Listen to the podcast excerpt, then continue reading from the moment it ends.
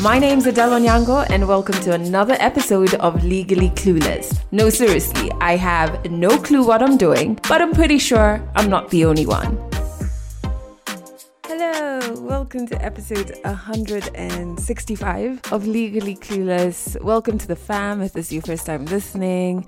Remember, you can join our fuzzy corners of the internet on TikTok. We're at Legally Clueless Africa, same as on Instagram. The links actually to those pages are in the show notes. Make sure you also, if you prefer Twitter, when you chit chat about the podcast, use the hashtag Legally Clueless, and then check out our YouTube channel. There's tons of African stories to watch, and we've been to quite a few interesting places on our tour series. So yeah, you can watch that as well. There's a link to our YouTube in the show notes. Audio episodes like this go out every single Monday. Ooh, another thing.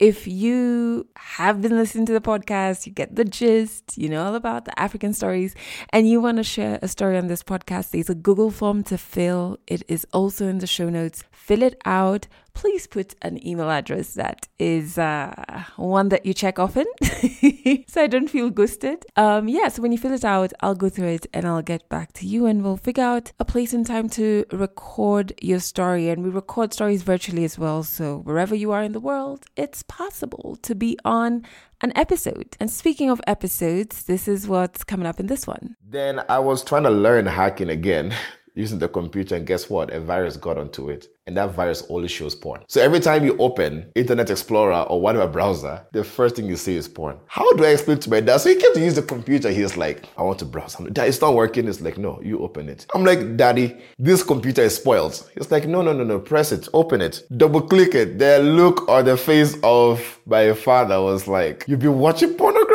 I'm like, no, I can explain. Yo, that part in his story always cracks me up. So that's Bright's story, and we're gonna get into into it a little later in this episode.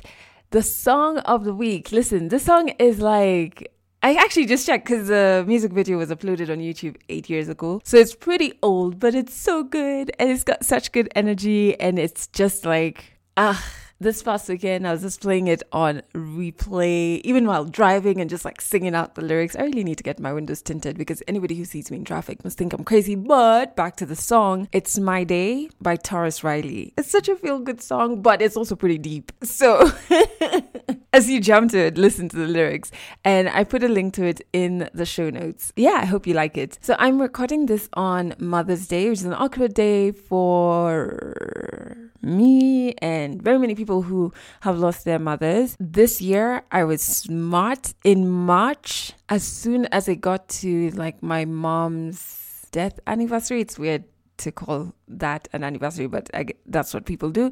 Yeah. So as soon as it got to that day, I just recheck that ad unsubscribed from you know like stores etc any organization or business that would probably have a mother's day campaign i unsubscribed. Only one was forgotten. And luckily they sent their messaging very early so i quickly unsubscribed.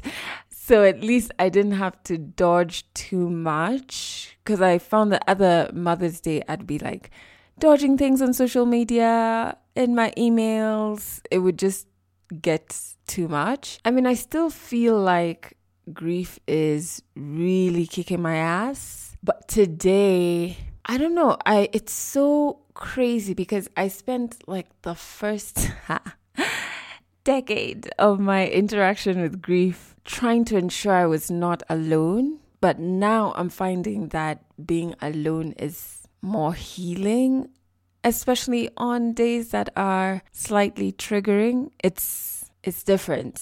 But I'll get to that in a bit. Um, what I did actually end up sharing is a poem that I wrote. I think I wrote it in 2018, but sometimes I get too shy to share my poetry.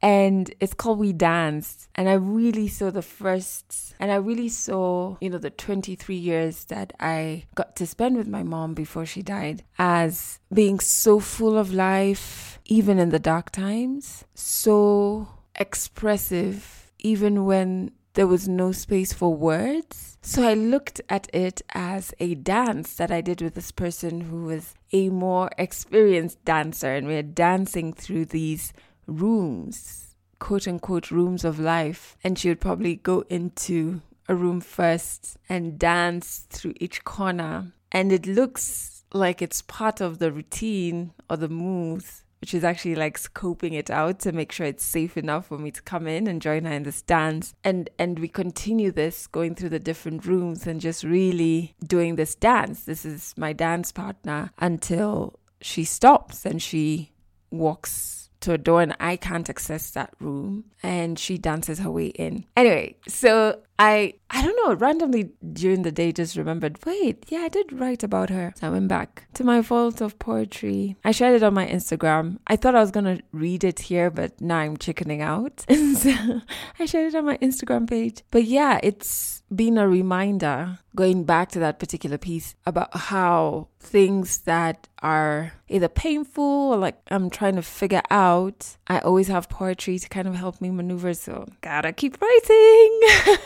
but the thing I wanted to talk about in terms of solitude and grief, if I could go back in the last 10 years and change something in how I interacted with grief, it's I would have more spaces of solitude, which is hard because immediately this person dies, you feel so lonely that you spend so much time and energy trying to ensure that you never feel lonely again or that type of loneliness. So you spend a lot of time, at least for me, like over relying on others or immediately like trying to look for someone to like fill in for her so that that loneliness can stop instead of confronting it. Or you try and just overly rely on others and be there for them. Even relationships that don't necessarily serve you i would rather just take uncomfortable relationships so that the person doesn't go and then I get that loneliness again. Eh, no, thank you, you know? I think to some extent, I even started looking for, you know, my mom in others and they, they could, first and foremost, they were not aware this was happening.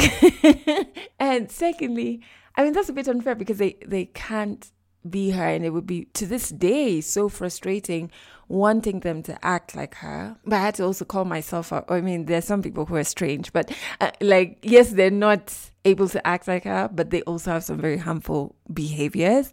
There's that but that was also not fair or efficient of me. And it was just you know, you're trying to run away from feeling this enormous huge weight of loneliness that you feel as soon as somebody super close to you dies. And you know, you're, you're not prepared for it. It's out of the blue and it's so heavy. And the reason I say if I could go back, I would just add a bit more solitude is that it would have helped me identify very quickly what my mom's death had broken in me and had broken in even just like my identity. I didn't know just how much of a blow grief deals your identity, especially when it's somebody who is so intertwined with your identity. So I would definitely add more moments of solitude even though in the moment when the death is so fresh, it is the last thing you need. Anyway, that's all I had to say.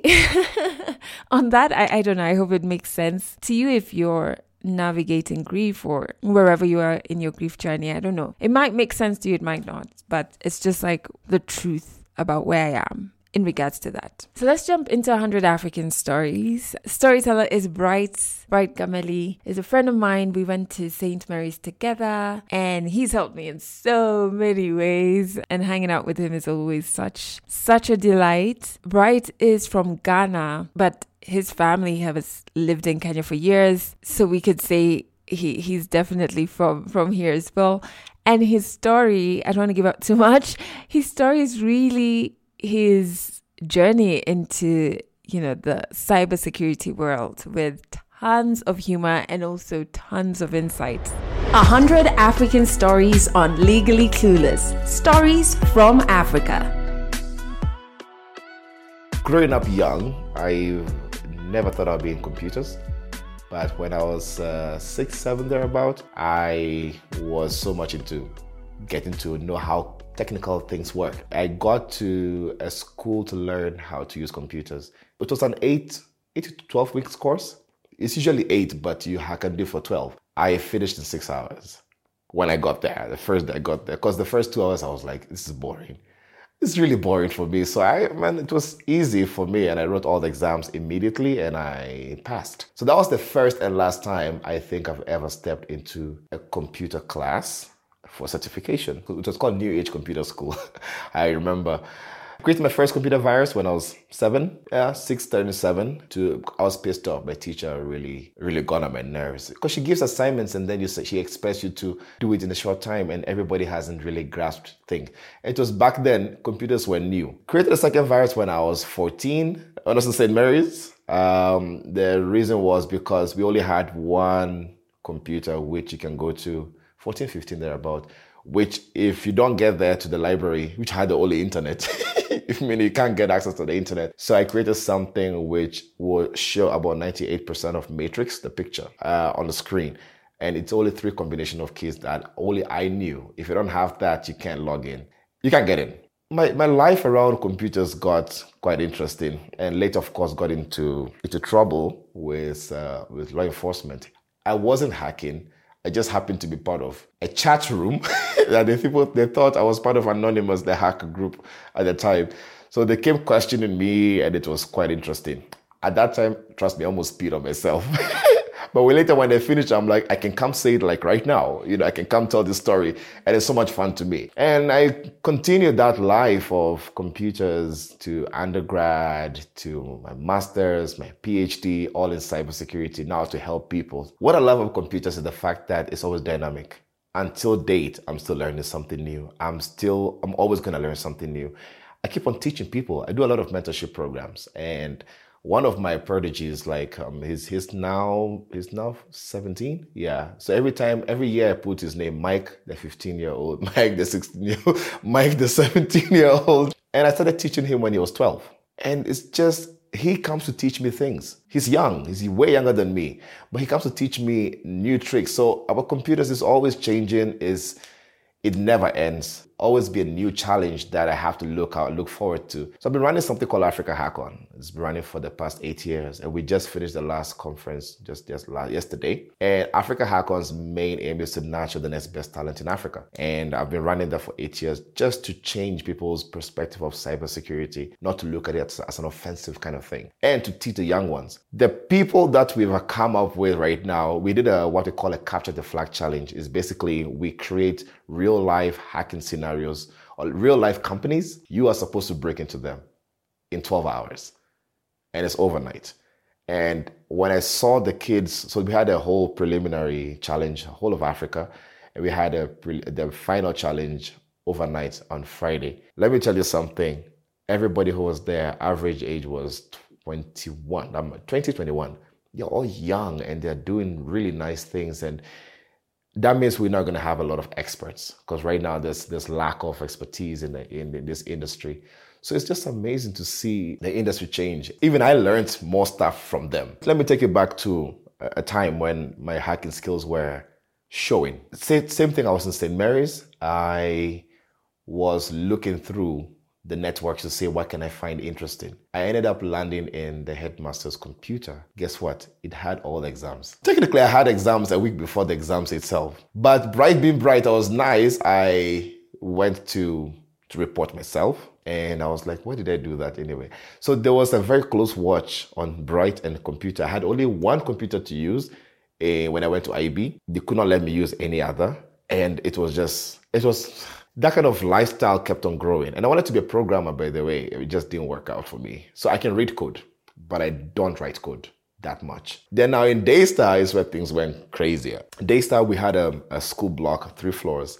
I did a whole networking of the entire building that we can have internet from one source.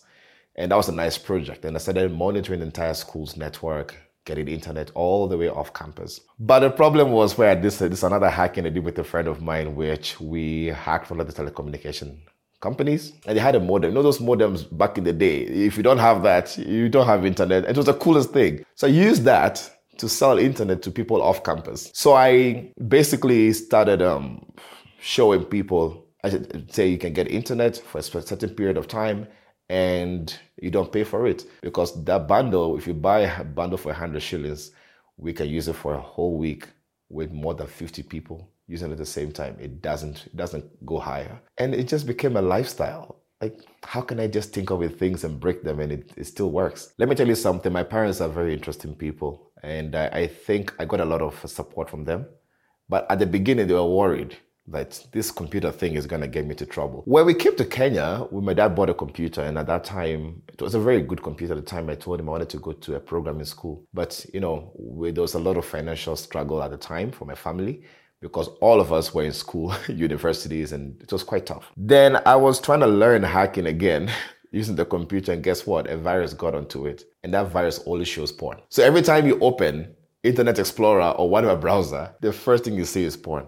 How do I explain to my dad? So he came to use the computer. He's like, um, I want to browse. I'm like, Dad, it's not working. It's like, no, you open it. I'm like, Daddy, this computer is spoiled. He's like, no, no, no, no, press it, open it, double click it. The look on the face of my father was like, You've been watching pornography? I'm like, no, I can explain.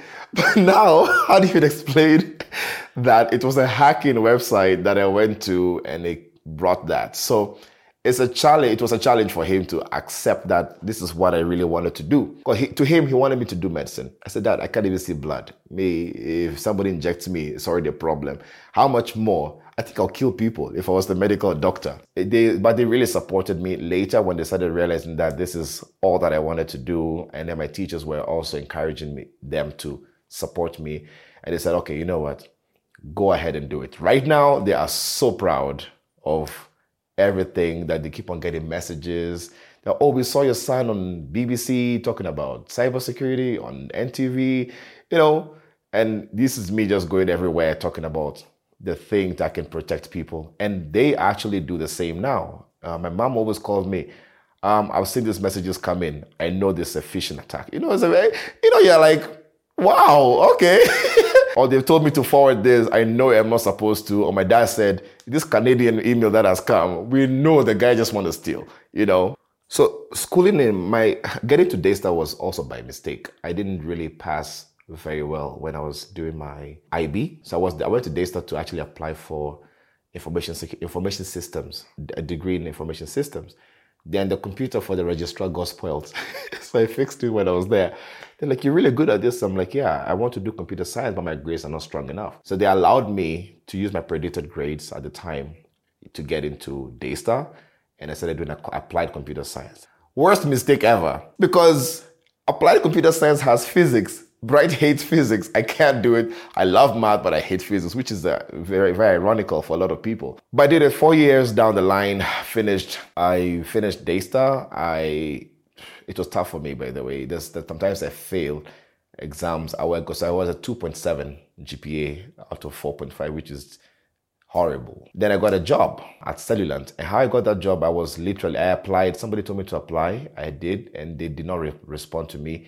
They said the office is in Lavington. Imagine I was walking. I walked everywhere, door to door, asking, "Is there a company here that is technology based?" Then um, a friend called Randy showed like, "On this one called Cellulant, it's down there." You go find out if it's the one. So I went, and the guy I was supposed to look for called Tyrus. Tyrus was around. Luckily, he interviewed me on the spot. I'm like, boss, I'm not ready.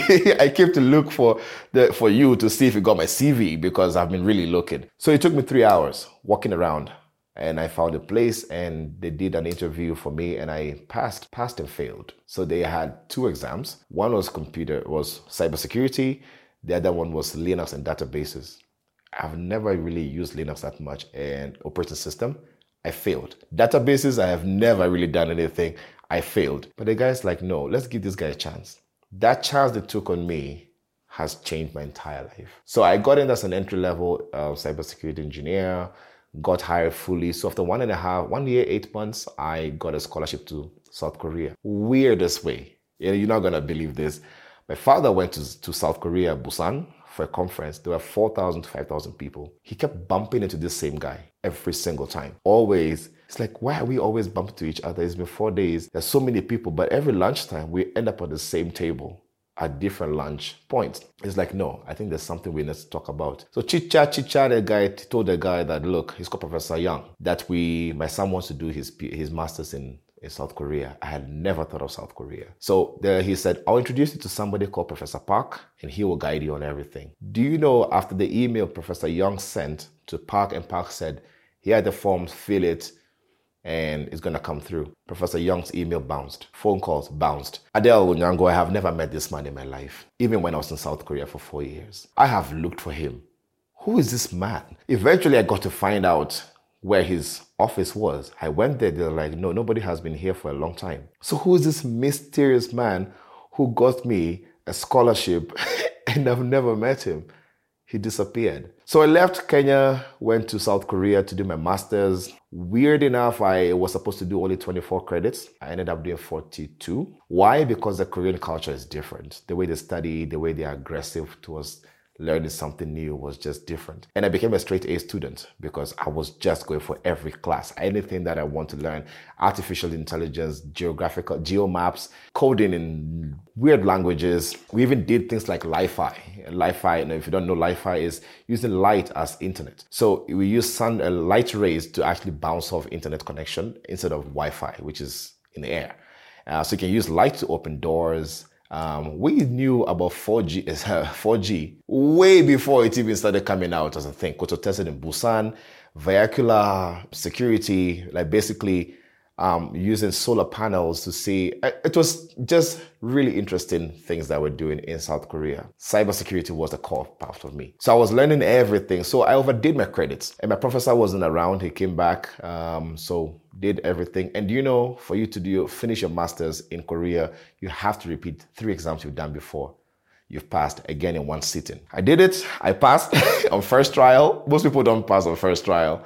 Then I applied for PhD. I didn't apply. I came back. The day I graduated, I flew down.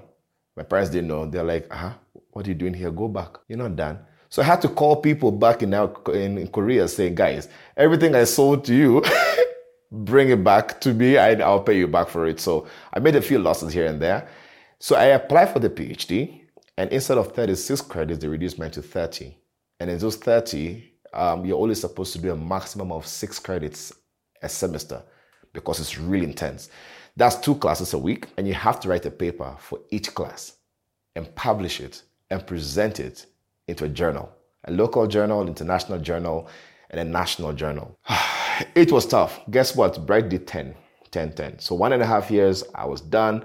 I knew from the word go, I knew exactly what I wanted to do for my research, which is security awareness. Um, did it, and a few friends here in Kenya helped me. We got to break into about 36,000 Wi Fi passwords for one of the ISPs. Put all of that, cognitive reasoning, and how do I create awareness for a country? So I wrote that paper. I wrote, I've published, I think, 14 papers, which I need to look for, numerous papers.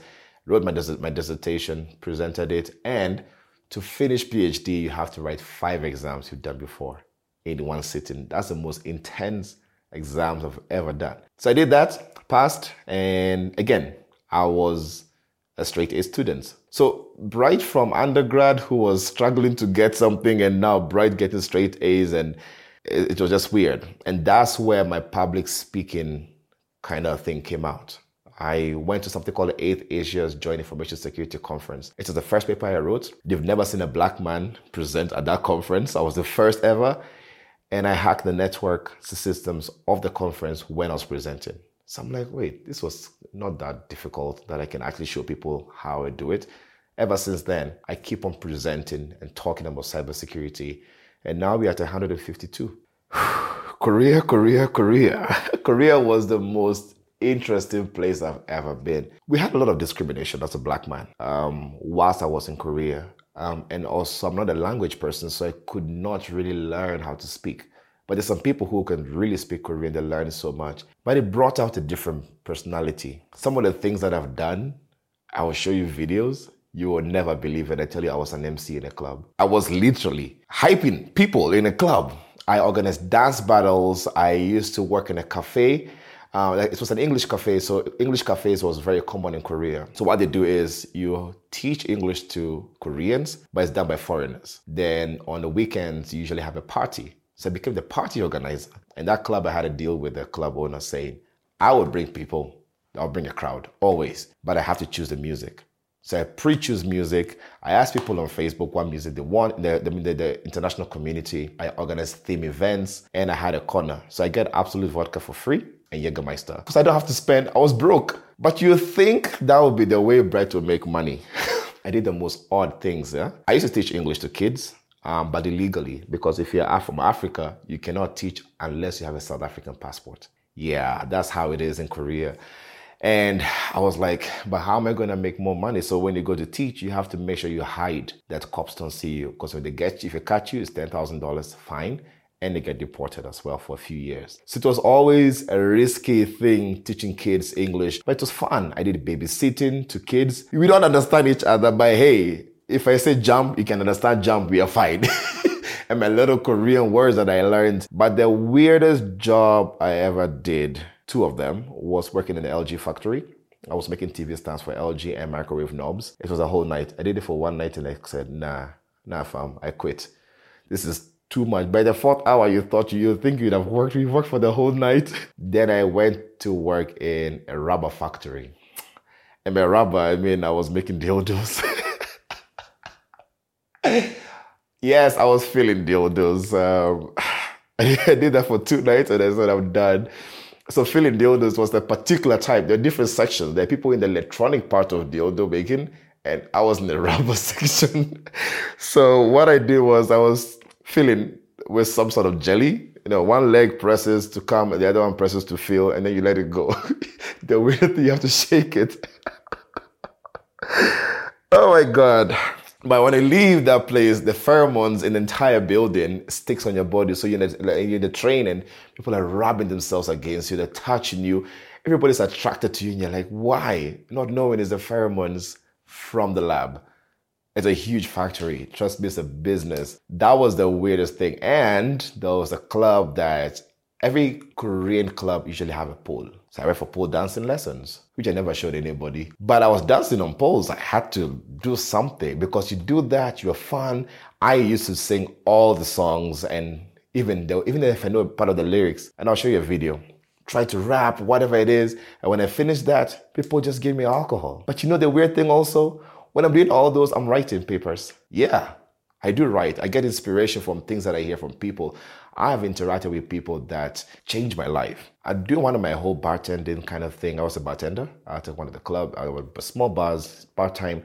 I met this guy who is a German guy. He said, "No, we just chit chat," and I bought him a Long Island. You know, just to give him like, "Oh, thank you for the nice gesture." When he was leaving, dude bought a bottle of Remy Martin, Johnnie Walker Black, because my friends were coming. He bought bottles for me. So I'm like, why did you do that? Like, I just, I'm curious. So he's like, come to my island where he stays. He stays on an island called Geoje. And Geoje is an island, but there's a road network to it. So I told him, I'll be late. I'm a guy of time. Koreans and time are like this. So you cannot be late for anything when somebody tells. Then people tell let's meet at 8.47 and they will be on time. So I said, I'll come meet you at the island uh, for, for dinner, but I'll be late because I have to take some multiple trains to different places and I'm broke. He said, no, take a taxi. Huh? A taxi is gonna cost me $150 minimum to get to where I'm going. It's like, yeah, don't worry. Do you know this guy made the taxi guy wait for me? The, the restaurant we were in, he, he paid for all the tables around us, doesn't want interruptions.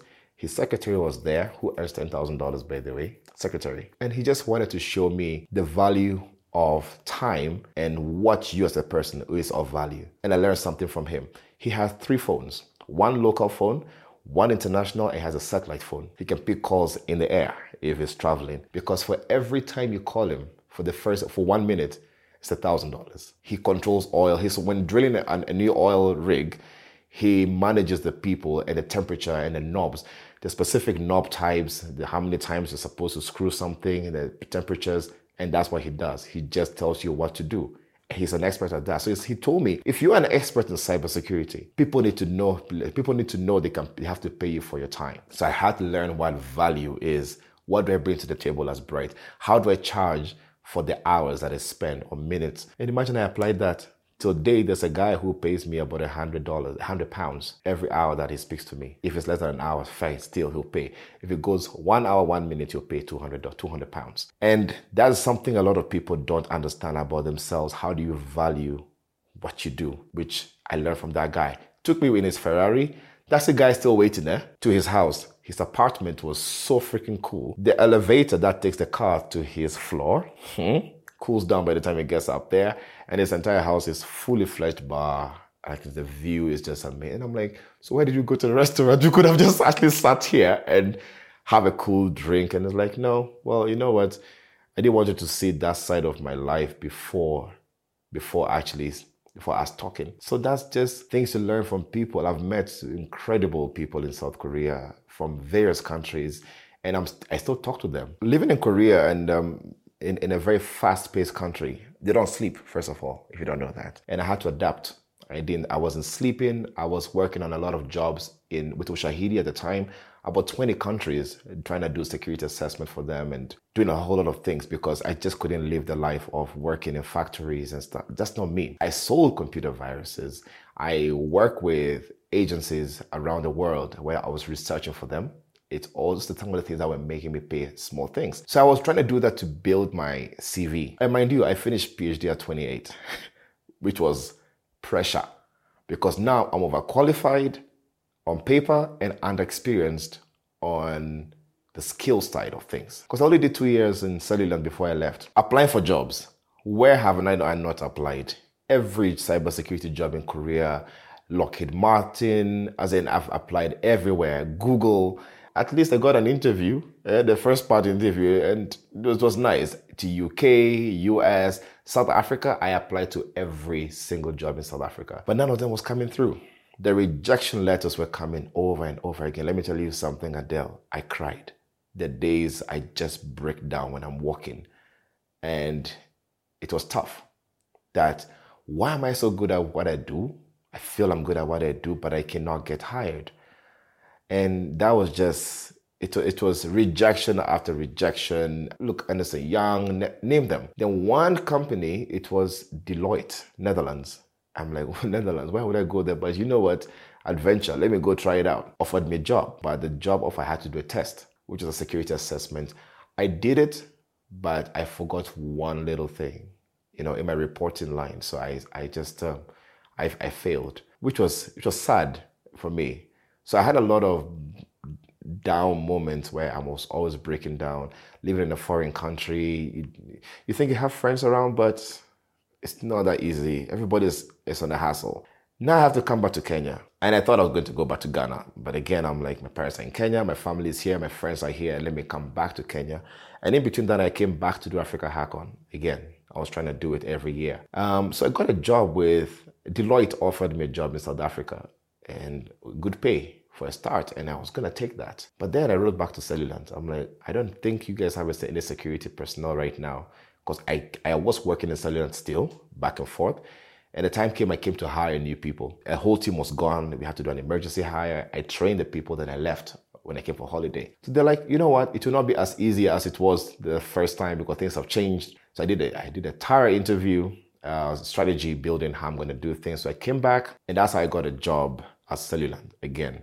This is after six, almost 68 applications that I've done worldwide. Rejection after rejection. Some don't even reply to you. Man, it was tough that I'm overqualified and unexperienced on paper. It just wasn't sitting down with a lot of people. I wanted to go to Dubai, Abu Dhabi. I got a job offer from there, but it, it got they canceled it last minute for 16,000 US dollars a month. I was like 28 years old, 16,000. That's a lot of cash you know, I've been balling all over the place. But anyway, but I didn't get it because of discrimination again. But it was a blessing in disguise that I came back to Kenya. I let go of the Deloitte offer from South Africa, came to Kenya and changed a lot of things because there I got a chance to re- to bring back Africa Hackon. And you know, through that, the amount of lives that have changed. People are doing full-time cybersecurity.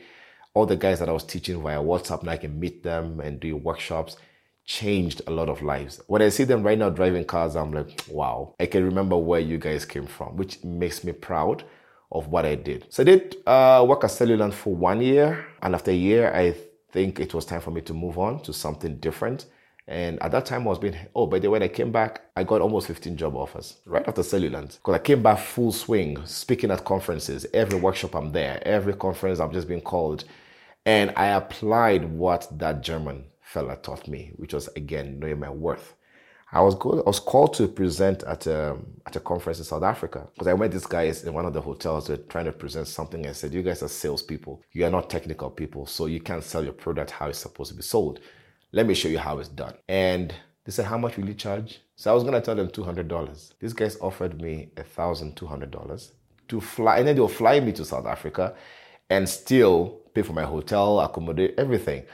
I was like, why was I going to charge them $200? And I remember that guy told me, your value, your time. I started calculating every amount of time that I spent to learn all the skills and everything. So it became now overwhelming. I have too many job offers. I don't know where to stick to. I don't know what I'm doing. Half the time I don't know what I'm doing, by the way. In this cybersecurity space, you Google everything. So left Cellulant. I got an offer from um, Internet Solutions at the time. Uh, the CEO, Richard Heckel, very good friend still now, came and said, Look, I want you to build a team, but feel like it's a startup with money. We'll give you all the cash you need to do.